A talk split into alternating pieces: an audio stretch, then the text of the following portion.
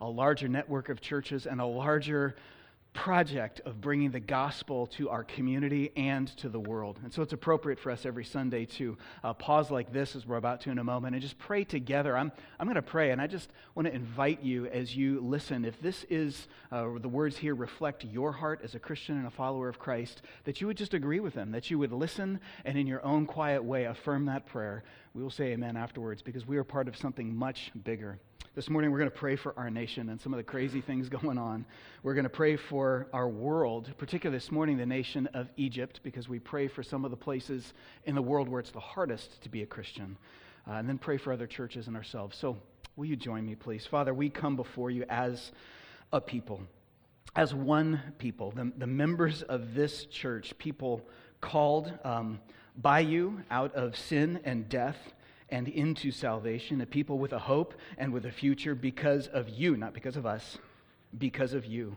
And we realize that in having saved us, not only from our sins and from their eternal consequences, you have saved us into your family. And you have given us a hope and a future of being around your table for all eternity in heaven. God would look forward to that. But we're not there yet. And when we read the Bible, we read your word, we realize there's a reason we're not there yet because you have given us a task to do to be your ambassadors, to share in word and in deed the truth of the gospel so that others may come to faith in Christ and experience that healing. And so, God, as we think of our nation, uh, our headlines are always so dominated by evidences of the brokenness of sin all around us. There's been so much um, hype and activity uh, this past week, in particular, really for many, many years now, regarding racism in our country. And politically, there's immigration debates and, and tensions run high. And so, Father, we want to intercede as a church, as your church, on behalf of our nation, and pray that there would be great healing in this land from the divisions that we see all over our news feeds. Father God, we pray that there would be great unity amongst the things that divide us. And, and there is no better group of people who are able to display unity than your church because our identity is not defined by our ethnic background or our nation of origin or our political leanings. Our identity is defined by Christ. And so, Father God, whether we come this morning as uh, left leaning or right leaning people, whether we come as colored or non colored people, whether we come from other nations or originally from this nation, we are gathered this morning as none of those things. We are gathered as your people. And we pray that there would be great unity that is experienced not only in our midst, but even in the way that we see other people around us. Even as we debate debatable things, Father God, would we be different? In how we debate it? Would there be a great unity because we see and love other people as made in your image? Father God, we pray that other people in our nation would experience that healing and that they would not feel triumphant or repressed because of their background, but that they would feel freed because of the gospel. Make your name great, we pray in this way. And Father, as we think larger uh, beyond our own borders to the nation of Egypt this morning, there is such a division in that country from everything that we read, especially between those who are part of the Muslim majority and those who are not, many of them Christians, many of them Egyptian Christians, and they struggle. Uh, they face tremendous opposition. Uh, particularly since political changes there in 2013, it has become, from everything I read, much harder for Christians in Egypt to assemble without fear of bodily harm, and particularly for those former Muslims, those who have converted from Islam to Christianity, face tremendous pressure to reconvert. Father God, we pray for their strength this morning. Uh, we love them. We do not know them, most of us, by name, but we know they are our brothers and sisters in Christ, and we will spend eternity with them. God, I look forward to that. But in the meantime, would you give Christian believers in Egypt the grace to walk the path before them and the courage to pay whatever price the gospel demands? For it is better to lose one's life than to waste it. So, Father, may they be a tremendous testimony for the gospel. And we pray that millions more Egyptian Muslims would find the freedom of the gospel in Christ and that your name would be made great in that nation. Father, I also want to pray for the other churches in our community, thinking especially this morning um, with the need for, for unity and the, the evidences of, of racism and tension that we see in our country. I pray especially for University Park uh, Church this morning in St. John's. And Pastor Chad over there, a good friend Father, we know that that is a, a, congregation in one of the more ethnically diverse parts of Portland. And North Portland has undergone a lot of changes lately, and there are very, very real and difficult tensions. I pray for Chad and for University Park. I pray that they would be a tremendous light of the gospel, that all people would find welcome there and would find a home there because the identity is different. It is in Christ first. And we pray that you would change people's lives in North Portland through the ministry of that church. God bless them this morning. And lastly, Father, I just want to pray for us. I pray that we would be, as individual members of this church, agents of gospel unity in our own city. That people who are different politically and ethnically would not only be welcomed here at Harvest, but that they would find a home here at Harvest because our identity is not rooted in our ethnic or our national or our political backgrounds. Our ultimate identity is rooted in the fact that you have saved us by your grace, and we bring nothing to your table. But you have brought us to your table by your love and sacrifice. Jesus, we thank you for that.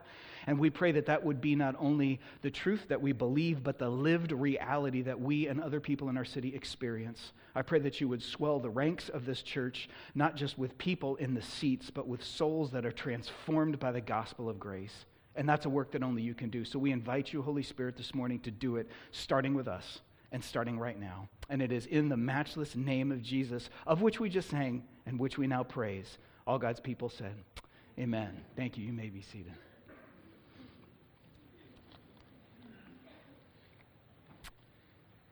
If you've got a Bible, I want to invite you to turn it to the book of Malachi, the last book in the Old Testament. We're going to continue the uh, series that we started last Sunday through this short uh, prophetic book. While you're turning there, um, I'm curious if any of us, I'm sure probably all of us have, had an experience where um, you get to see or hear yourself from an objective third party point of view. Like maybe you heard a recording of your own voice. Anybody ever done that and been shocked? And like, that's not me. Like, I don't sound like that stupid voice, you know, on that, you know, answering machine tape or whatever it is. And then, of course, you realize, oh my gosh, yes, I do.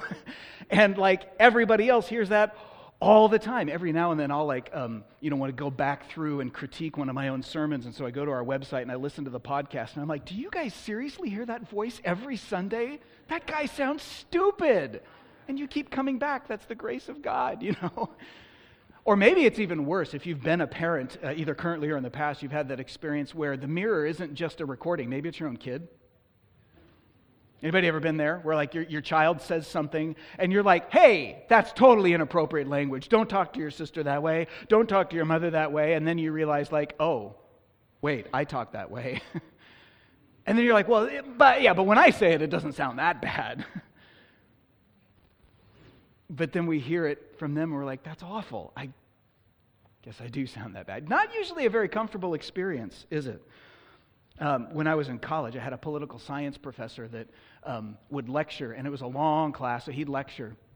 And he had this, this mannerism where the whole time that he would lecture, he would stand there and he would move in a little square, um, kind of like I'm sort of doing now. It was just this, this pattern where it was like right front, left front, right back, left back. And he'd go on and on and on talking about political science, and he would do this for like an hour, like three days a week. And after a while, I'm just like, stop!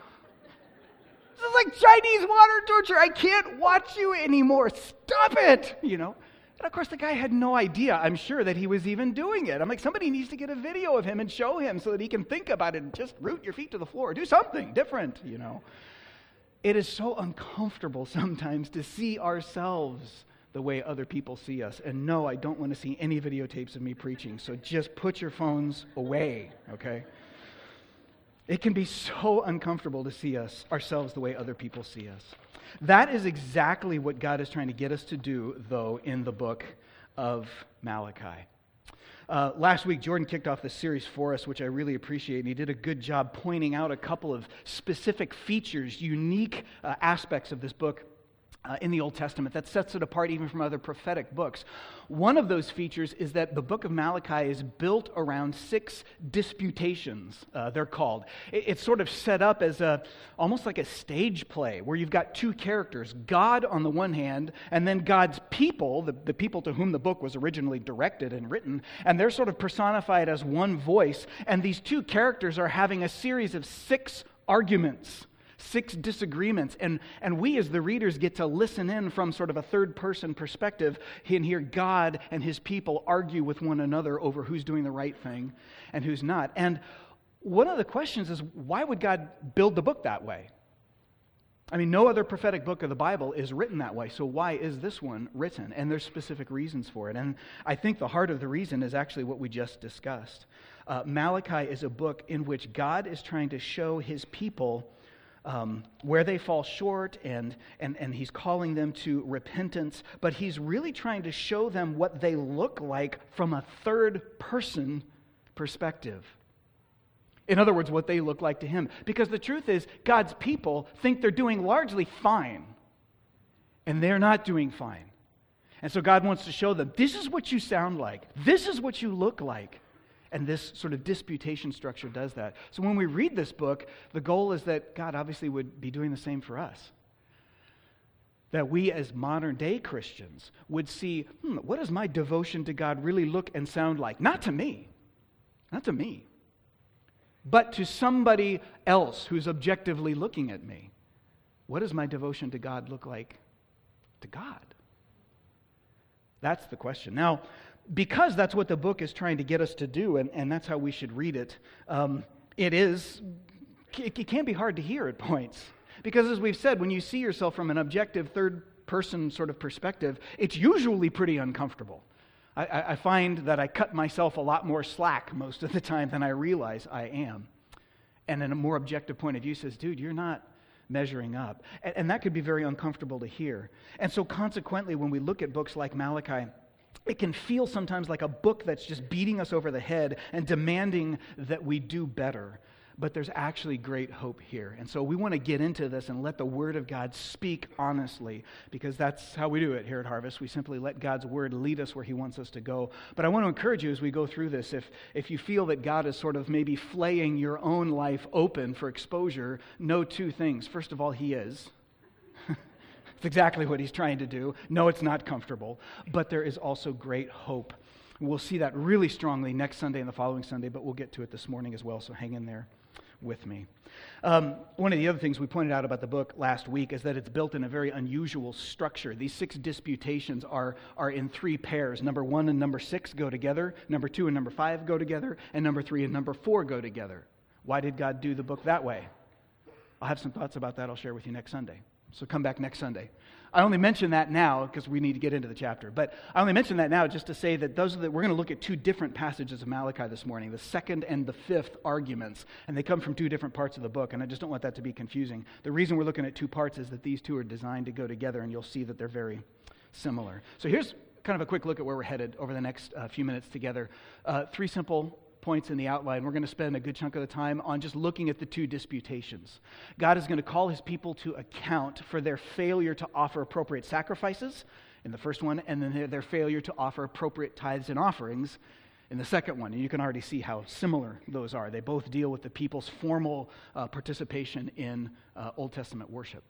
Uh, and then that's kind of focusing on the behavior. Like, what are they doing? where, where is their lifestyle falling short? But then we're also going to see that there's a root issue that God is also bringing out in the text, and the root issue has to do with their heart. Here's what you guys are doing or failing to do, but he also says, This is what that shows about your heart. And then lastly, we're going to see at the end God's solution and participate together when we come to the communion table in, in, in pursuing that solution as a church. The connection between the heart and the behavior is right in the middle of what the book of Malachi is all about. That's why we've titled this series From the Inside Out, because God wants to transform us from the inside out, from the heart to the behavior. But He often uses our behavior in the opposite direction to show us the heart first. And only when we are honest about how far our hearts fall short of God's call for us are we open to receive the gospel of grace and be transformed then from the inside out. So that's where we're headed. Let's look at these two uh, disputations quickly. What does God call his people to account for? The first one takes place in chapter, uh, the end of chapter 1, the beginning of chapter 2. It's the lengthiest disputation. We're not going to read every verse of it this morning, but we're going to catch the heart of it. And it really boils down to this God calls his people to account um, for failing to honor him, for dishonoring him, by serving him their leftovers, so to speak. They were serving God leftovers. And he's specifically calling them out here for bringing um, inappropriate and, and kind of lame, both literally and metaphorically, sacrifices to the altar when they were coming to the temple to perform the Old Testament animal sacrifices. Let's read uh, chapter 1, verses 6 through 8. God says, A son honors his father and a servant his master. If then I'm a father, where's my honor? If I'm a master, where's my fear, says the Lord of hosts, to you, O priests who despise you, my name. So there's the dispute. God is saying to his people, and specifically to the priests, You despise me. And they're like, What? We're your people. What are you talking about? We don't despise you. And there goes the argument. God says, I'm going to show you how you despise me. You pollute my altar. They say, How have we done that? And um, in verse 8, he spells it out. When you offer blind animals in sacrifice, is that not evil? And when you offer those that are lame or sick, is that not evil? Present that to your governor. Would he accept it and show you favor, says the Lord of hosts? And so God is saying to them, You're not doing what you are supposed to be doing. You're not doing it right. Now, the background of this is that the Old Testament law, you can go back to the book of Leviticus, clear back toward the beginning of the Old Testament, uh, which was several hundred years in the past for these people, and read about the specific details that God commanded with regard to the animal sacrifices that the ancient Israelites were supposed to bring. Among those details are that they were only supposed to bring the very best animals from their flocks. Um, the young ones, the strong ones, the ones that were of greatest value, because that was a way to show God honor. And I'm going to offer that to God. Well, here was people many years later trying to follow the Old Testament law, but they were doing this half heartedly.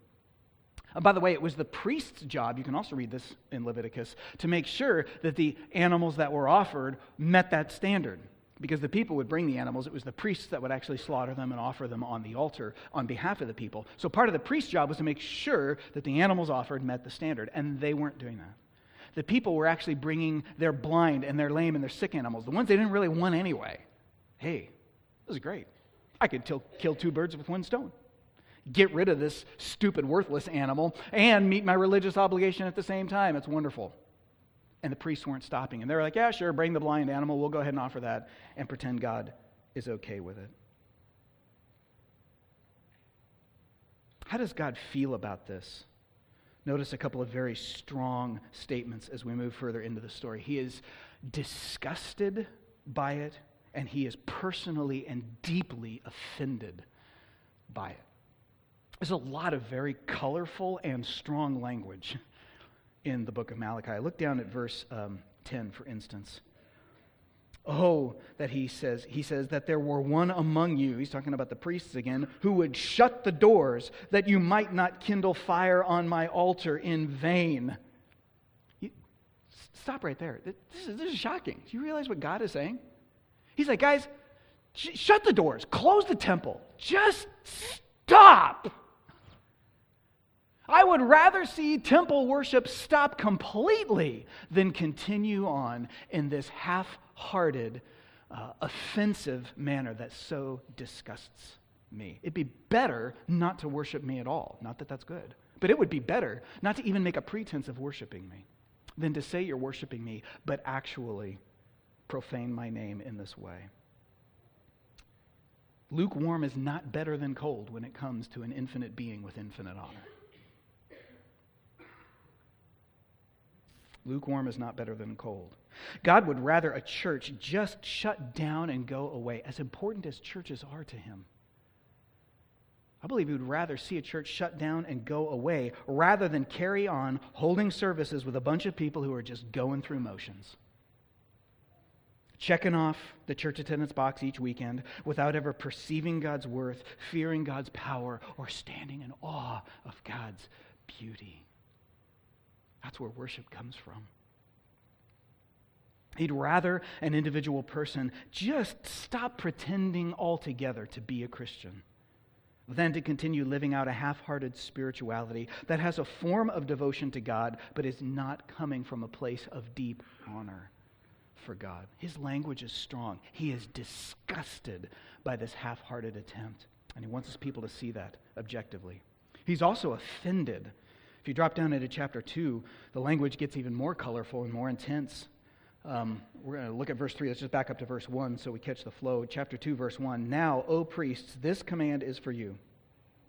If you will not listen, if you won't take to heart and honor my name, says the Lord of hosts, then I will send the curse upon you and will curse your blessings. Indeed, I've already cursed them, because you do not lay this to heart.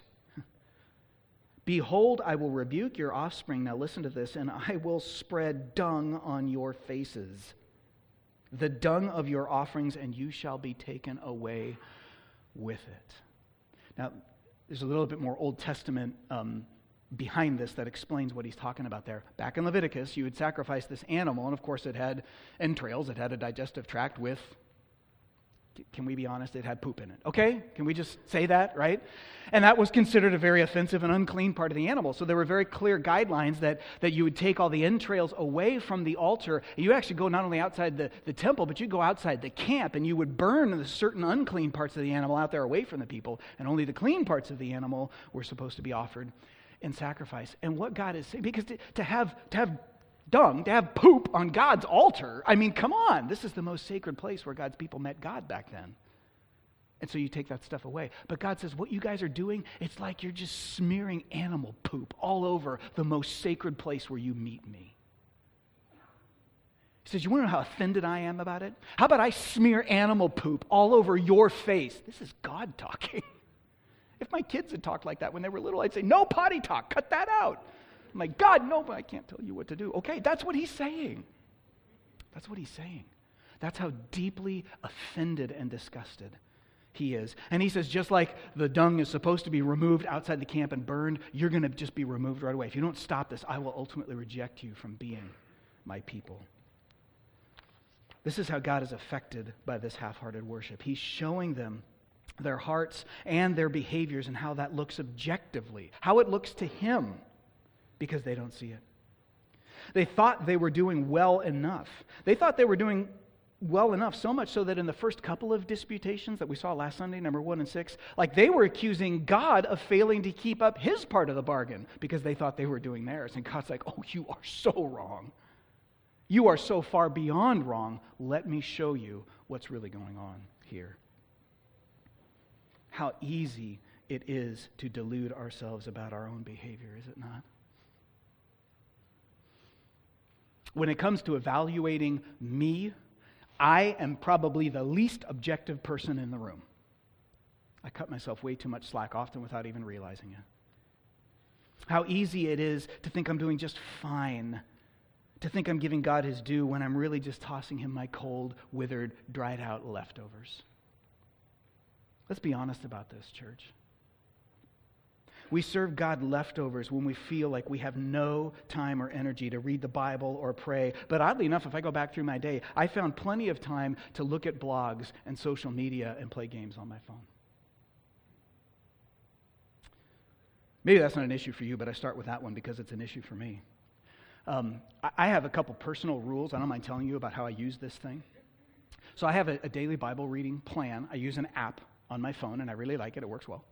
But I got a lot of other stuff on my phone that's much more of a distraction. And so I've had to develop a personal rule that basically says this uh, I do my Bible reading in the mornings, and so my rule is I don't open a single app on my phone, nothing, until my Bible reading is done. That means no text messages. That means if emails came in overnight, I don't check them first. That means no looking at Facebook or social media, no playing a game, no reading blogs, not even the Christian blogs that are, you know, godly and they contribute to it. Nothing, right? That's my rule. Now, maybe you would never need a rule like that, and if that's you, good for you. I'm jealous, okay? But I'll be honest, like, I have to have that kind of a rule. Otherwise, I will fail almost every time. I'll get started on something, and pretty soon I'm 20, 30 minutes into whatever, and I realize, oh my gosh, look what time it is. I got to go to work. And then maybe I get my Bible reading done, maybe not. Maybe I cram it in at lunchtime. And if I'm honest, I'm like, Leisure is getting the first and best of my time. God's getting the leftovers.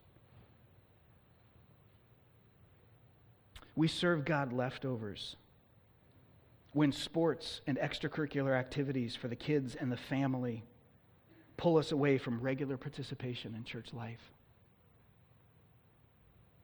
I think we need to be honest. This is a chronic, epidemic issue for American evangelical churches today. I don't believe we as a body are immune.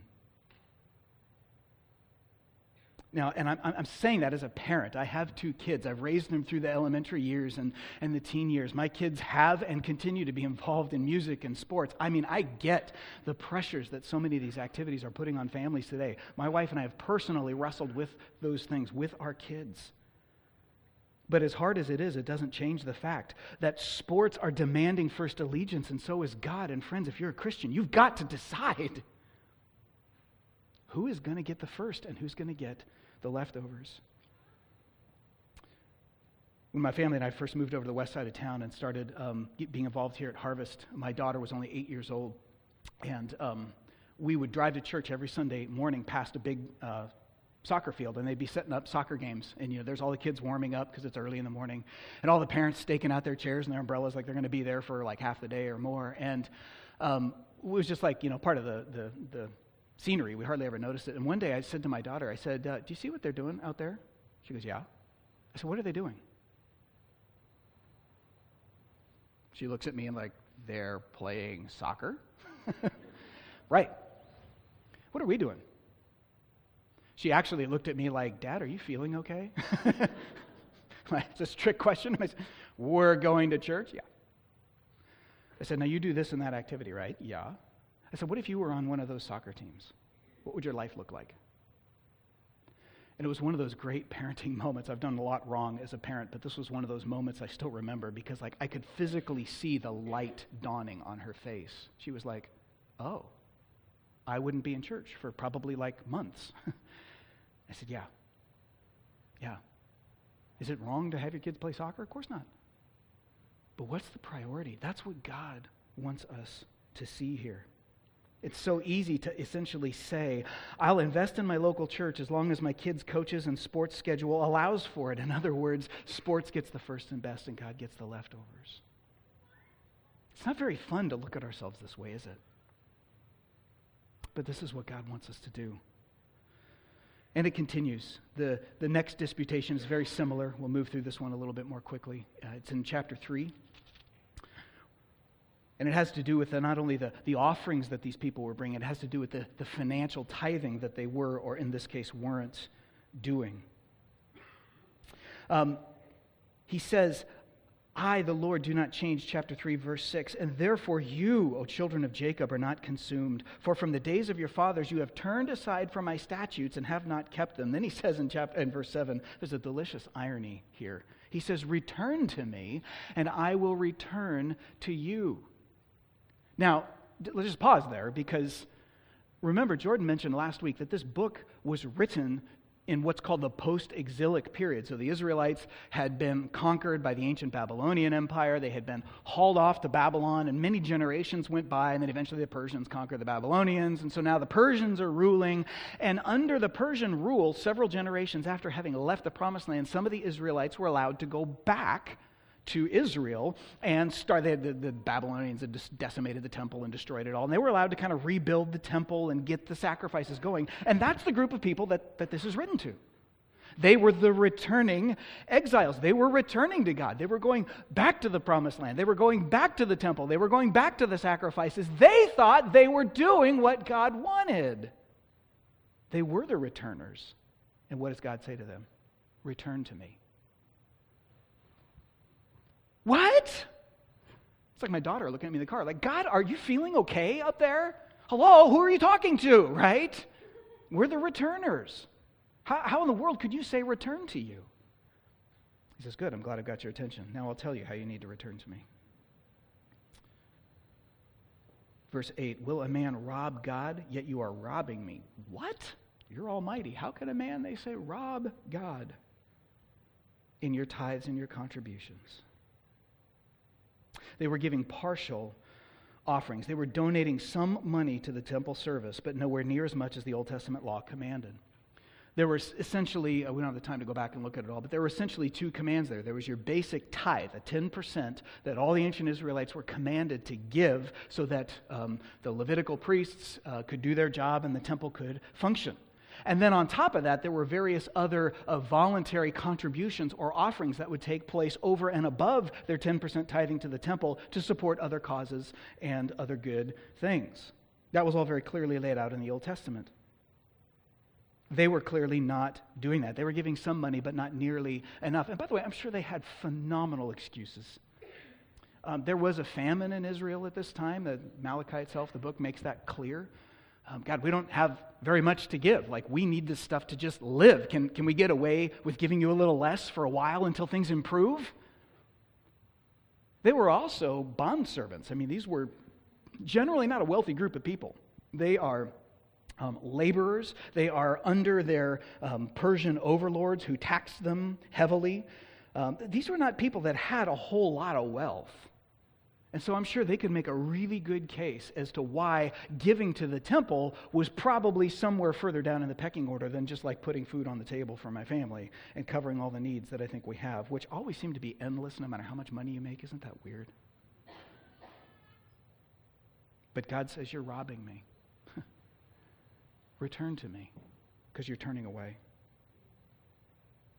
The point is that how we handle our money says a lot about where our hearts are really at with respect to God.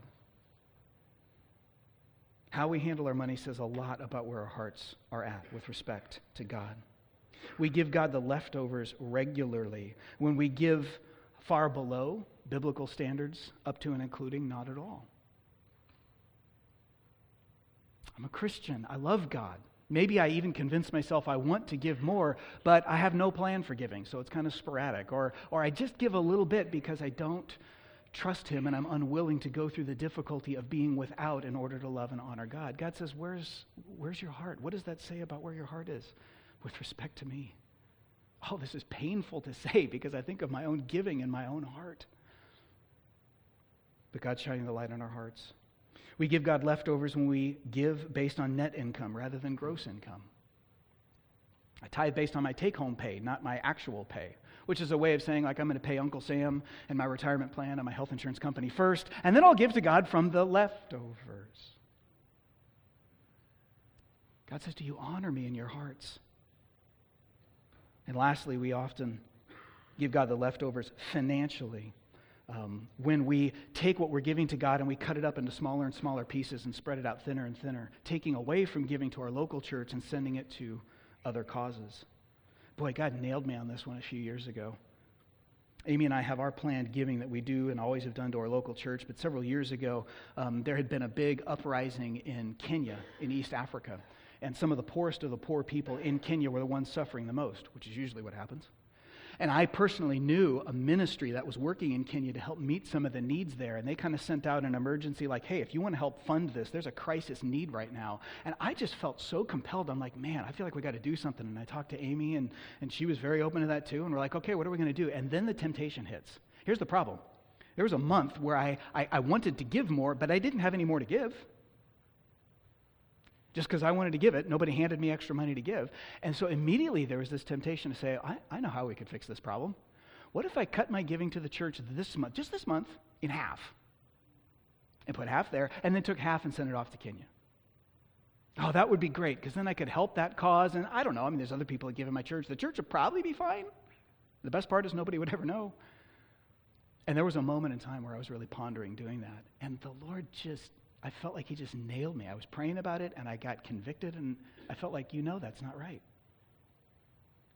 Is this a passion that you want to give to Kenya? Yeah, it's a passion. Well, how passionate is it? Passionate enough to take from the church to give to Kenya, or passionate enough to take more from yourself? What if I ate rice and beans for a week and we banked the money we didn't spend on food and sent that to Kenya? Whoa, wait a minute. That's too painful. I thought you said this was a passion.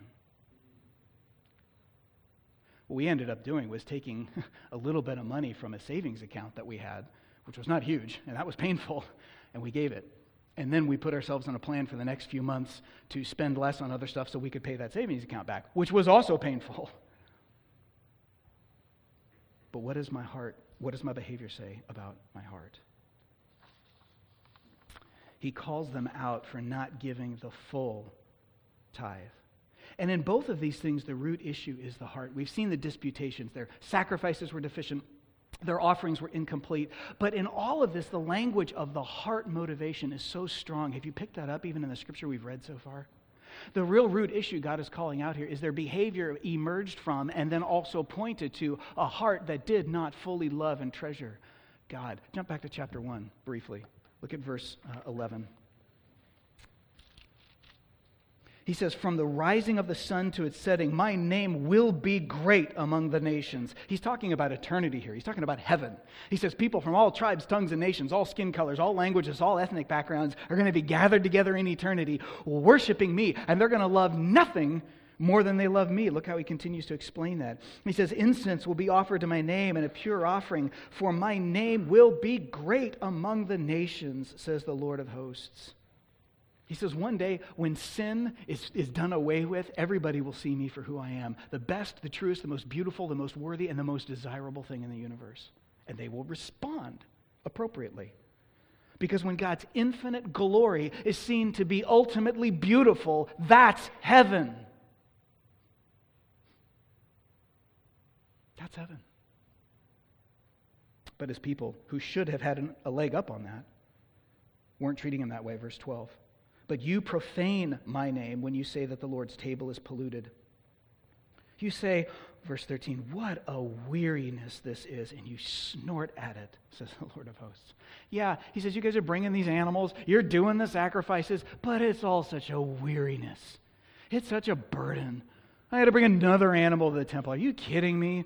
Oh, I said, if I don't have enough problems, I got to figure out how to deal with this issue now. And in their hearts, they're just like, what a burden. Has living for God become a weariness to you?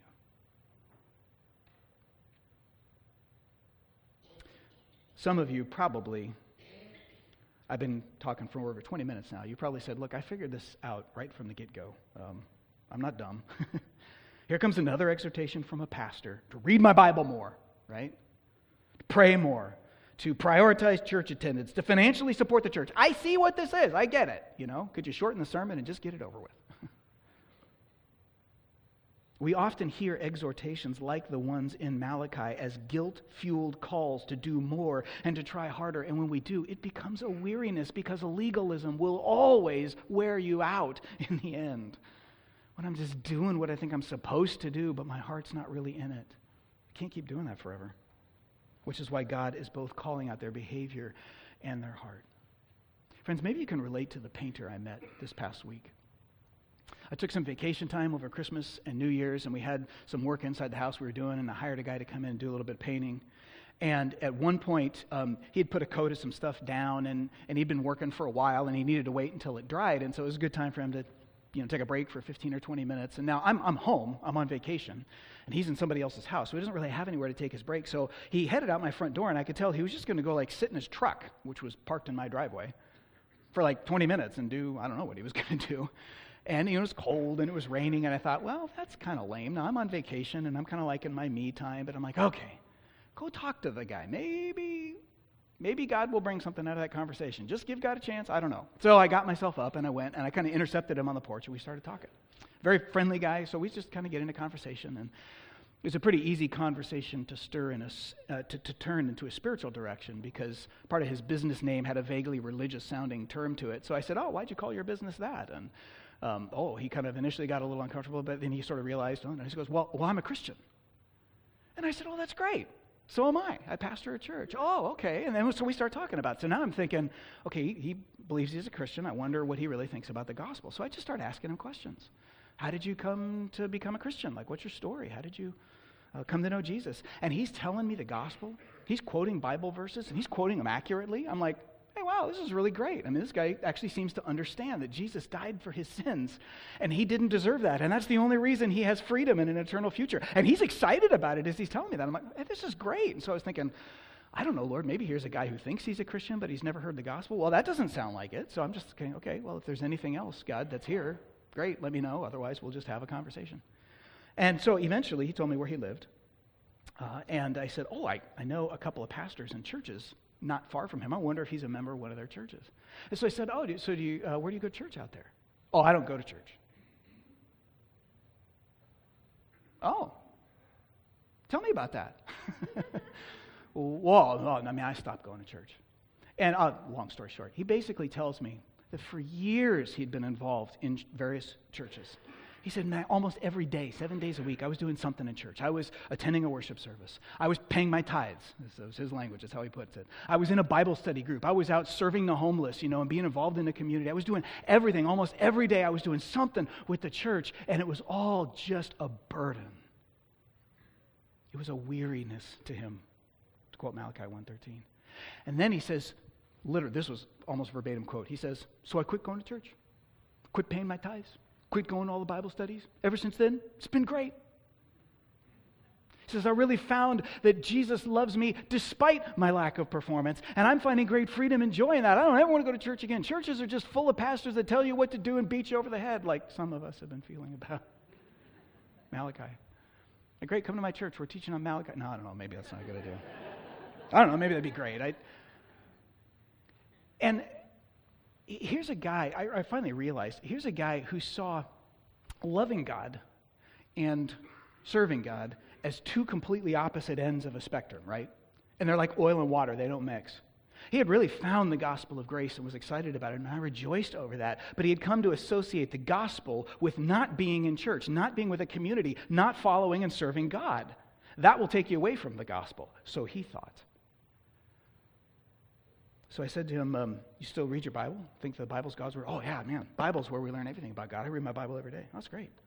Um, I said, when, when you read like John 14, 15, where Jesus said, If you love me, you will keep my commandments. So, what, what do you think that means? So you, you tell me. I'm just curious. What, what does that do for you? In the very next chapter, where Jesus flips it around, he says, If you keep all of my commandments, you will abide in my love. Well, he had lots of reasons why he still believed that, but he could not go to church. And so it was okay. Well, and the conversation wrapped up, And he went back to work. But you know, I thought, so often it's easy to see living for God and loving God as two completely different things. And I think if I'm just living for God, I'm actually loving Him, and I'm not. Or, like this painter, I think I'm loving God and I'm not living for Him. You know, it's like he, he had two wings on an airplane and he had flown with this performance wing for so long and it didn't work, duh. And so now he switched over to the other wing. It's this grace and Jesus accepts me wing and I don't have to do any performance. And I'm thinking, friend, I don't want to get into any plane with you if it's only got one wing. I don't care which one it is. I'm so glad I told him you found the grace of Christ and that you are accepted by him out of love and you did nothing to earn it. So true. Praise God for that. But that spills over into a life of love and service. That's what God is bringing out in the book of Malachi. How does your behavior reflect your heart? And what does your behavior say about your heart? Is God interested in us changing our behavior? Or is He interested in us changing our hearts? Yes. yes, that's what this book is calling us to. And I think we actually know that intuitively and experientially. Um, I think of, you know, my beautiful wife Amy, if, if, if it's our anniversary and I, I come home with a, hey honey, happy anniversary. Thought about getting you some flowers on the way home, decided not to. Because you know what? Our love is real, it's deep. It's not just about stuff. Right? I mean, who wants a relationship that's just all about what we do for each other? We're so much above that. I'm not even going to get you flowers. Don't you feel loved? Happy anniversary. Nobody goes for that, at least not if they want to stay married very long.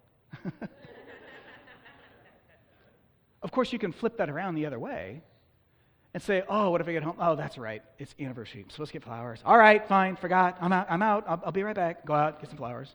Come back. Here's some roses. They're kind of wilted, but that's because they were old and I got a great deal on them. Here you are, flowers. Happy anniversary. I did it. Check. Performance. Feeling loved? Really? You love me so much that you can't go spend the time and money to do something for me? Is that a performance relationship? No. It's love expressed. Because you see, affection without action is just an empty sentimentality. It doesn't mean anything. The Bible way of saying that is faith without works is dead. It's the same thing.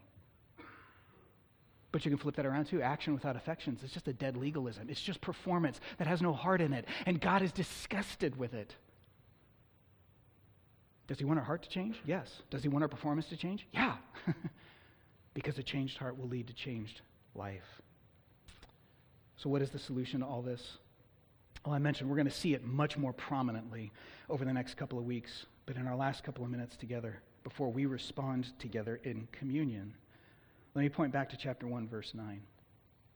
This is part of our text. It's, it's just embedded in there. It's like a little drive by shooting, you know. He's just calling them out for their bad behavior. And then quickly in verse 9, he says, Now entreat the favor of the Lord that he may be gracious to us. And then he just goes right back into telling them how awful their behavior is. it's just like out of the blue, there's this little boom, repent, God will have grace on you statement. And what that's pointing to is even in the middle of God just reaming these people out for their dead, empty, legalistic religion, he says there is hope. The hope is that I will be merciful to you if you repent. I think the ultimate takeaway comes back to the command Jesus gave us. Very clear to say that he's drawing it straight from the Old Testament, Mark chapter 12. Love the Lord your God with all your heart and with all your soul and with all your mind and with all your strength. Can you command the affections of your heart? Yes. God does it all the time. Love God. That's something I'm supposed to do. But he makes it very clear. This is a whole person thing. Your feelings and your affections, your motivations, your desires, your lifestyle, your choices, all of this is how I love God. And so, what Malachi is trying to get us to do as people is love God with all of our hearts. But of course, we very quickly run into the common theme of the Old Testament, of which Malachi is a part of telling the story. And the story is simply this no matter how hard we try as people to love and serve God right, we don't have it in us to do it. God called them to repent, Malachi chapter 1, verse 9. They clearly didn't do it. It didn't matter. 400 years later, by the time Jesus shows up, most of the Israelites are still living for themselves and still just going through religious motions. We don't have the heart to repent. If we're going to ever love God rightly, we're going to need a new heart. And that's exactly what he offers us in the gospel. In Ezekiel chapter 36, God tells his people, One day I'm going to take out the heart of stone from your chest. It's like this dead, cold heart that you just don't love me. And I'm going to put a new heart in you, a heart of flesh that's alive and it's warm and it's beating and it loves me. That is a supernatural miracle that God works in our lives. And friends, if there is any one of us in this room, and I know there are many of us, who genuinely love God from the heart to whatever that is, extent that is true of you, it is a miracle of God you and I had nothing to do with it. So, what do we do? I want to suggest three things in closing how repentance looks like. Learning to love God with our heart, soul, mind, and strength probably begins not with a determination to do better, not with a determination to feel stronger about God. It begins with coming to Him, first of all, and simply acknowledging that He is right. Just don't do anything from it. Just stop. Take a deep breath. Say, God, you're right. You're right. My behavior in many quarters of my life points to a heart that does not fully love you, that does not see your infinite glory as ultimately valuable. So that's, that's on me. That's my failing. Secondly, ask Him for His favor anyway and His forgiveness. I don't, I don't deserve it. You got no reason to give it to me other than the fact that you're a loving God. And right now I'm hanging on to that because that's all I have. So I'm just, I'm totally devastated. I bring nothing to the table. But I'm asking you to forgive me anyway. And then lastly, dare to pray that God would give us a heart to see his infinite worth as ultimately valuable. Dare to pray that he would kindle the affections of our hearts to love him more than anything. That's what we want to do this morning as we transition into a time of worship that will be led, first of all, by receiving communion and then by singing together corporately. Um, I want to ask uh, and Kirk to come back up here to put some music in the background. Let me just say about communion here. What we're doing is following Jesus' command. We eat a piece of bread, we drink from the cup. It's a symbolic reminder, Jesus says, of his broken body and his shed blood on the cross. It's how we together as a church remember Christ crucified. And so, as we come to the communion table this morning, let me say first and foremost if you are not a, Christian, if Jesus Christ is not your personal Lord and Savior, I want to encourage you when the communion elements come by, just let them pass by. Don't take them, and that's totally fine. Because to take and eat these elements, you're saying, I'm a Christian, and I've banked my whole life on Jesus. If you haven't yet committed your life to Christ, you can do that this morning and you walk through the prayer that we're about to walk through here in just a moment. If that reflects your heart, then take communion. If you're a Christian, participate. If you're not, just let the communion elements pass by because we together are going to proclaim the excellency of Christ through communion. And so, the way I want to do this, we're going to do it pretty similar to how we normally do it here at Harvest, with just a couple of exceptions, a couple little changes. Uh, as the ushers come forward in just a minute, um, they're going to pass out the bread, and I'm going to lead us through a corporate prayer of confession. That's a little different for us, but I want to read some from Psalm 51, which is a confession psalm. And then I'm simply going to use some words and invite you to speak them out loud in response to me if they reflect your heart. If not, then you can just stay quiet and listen.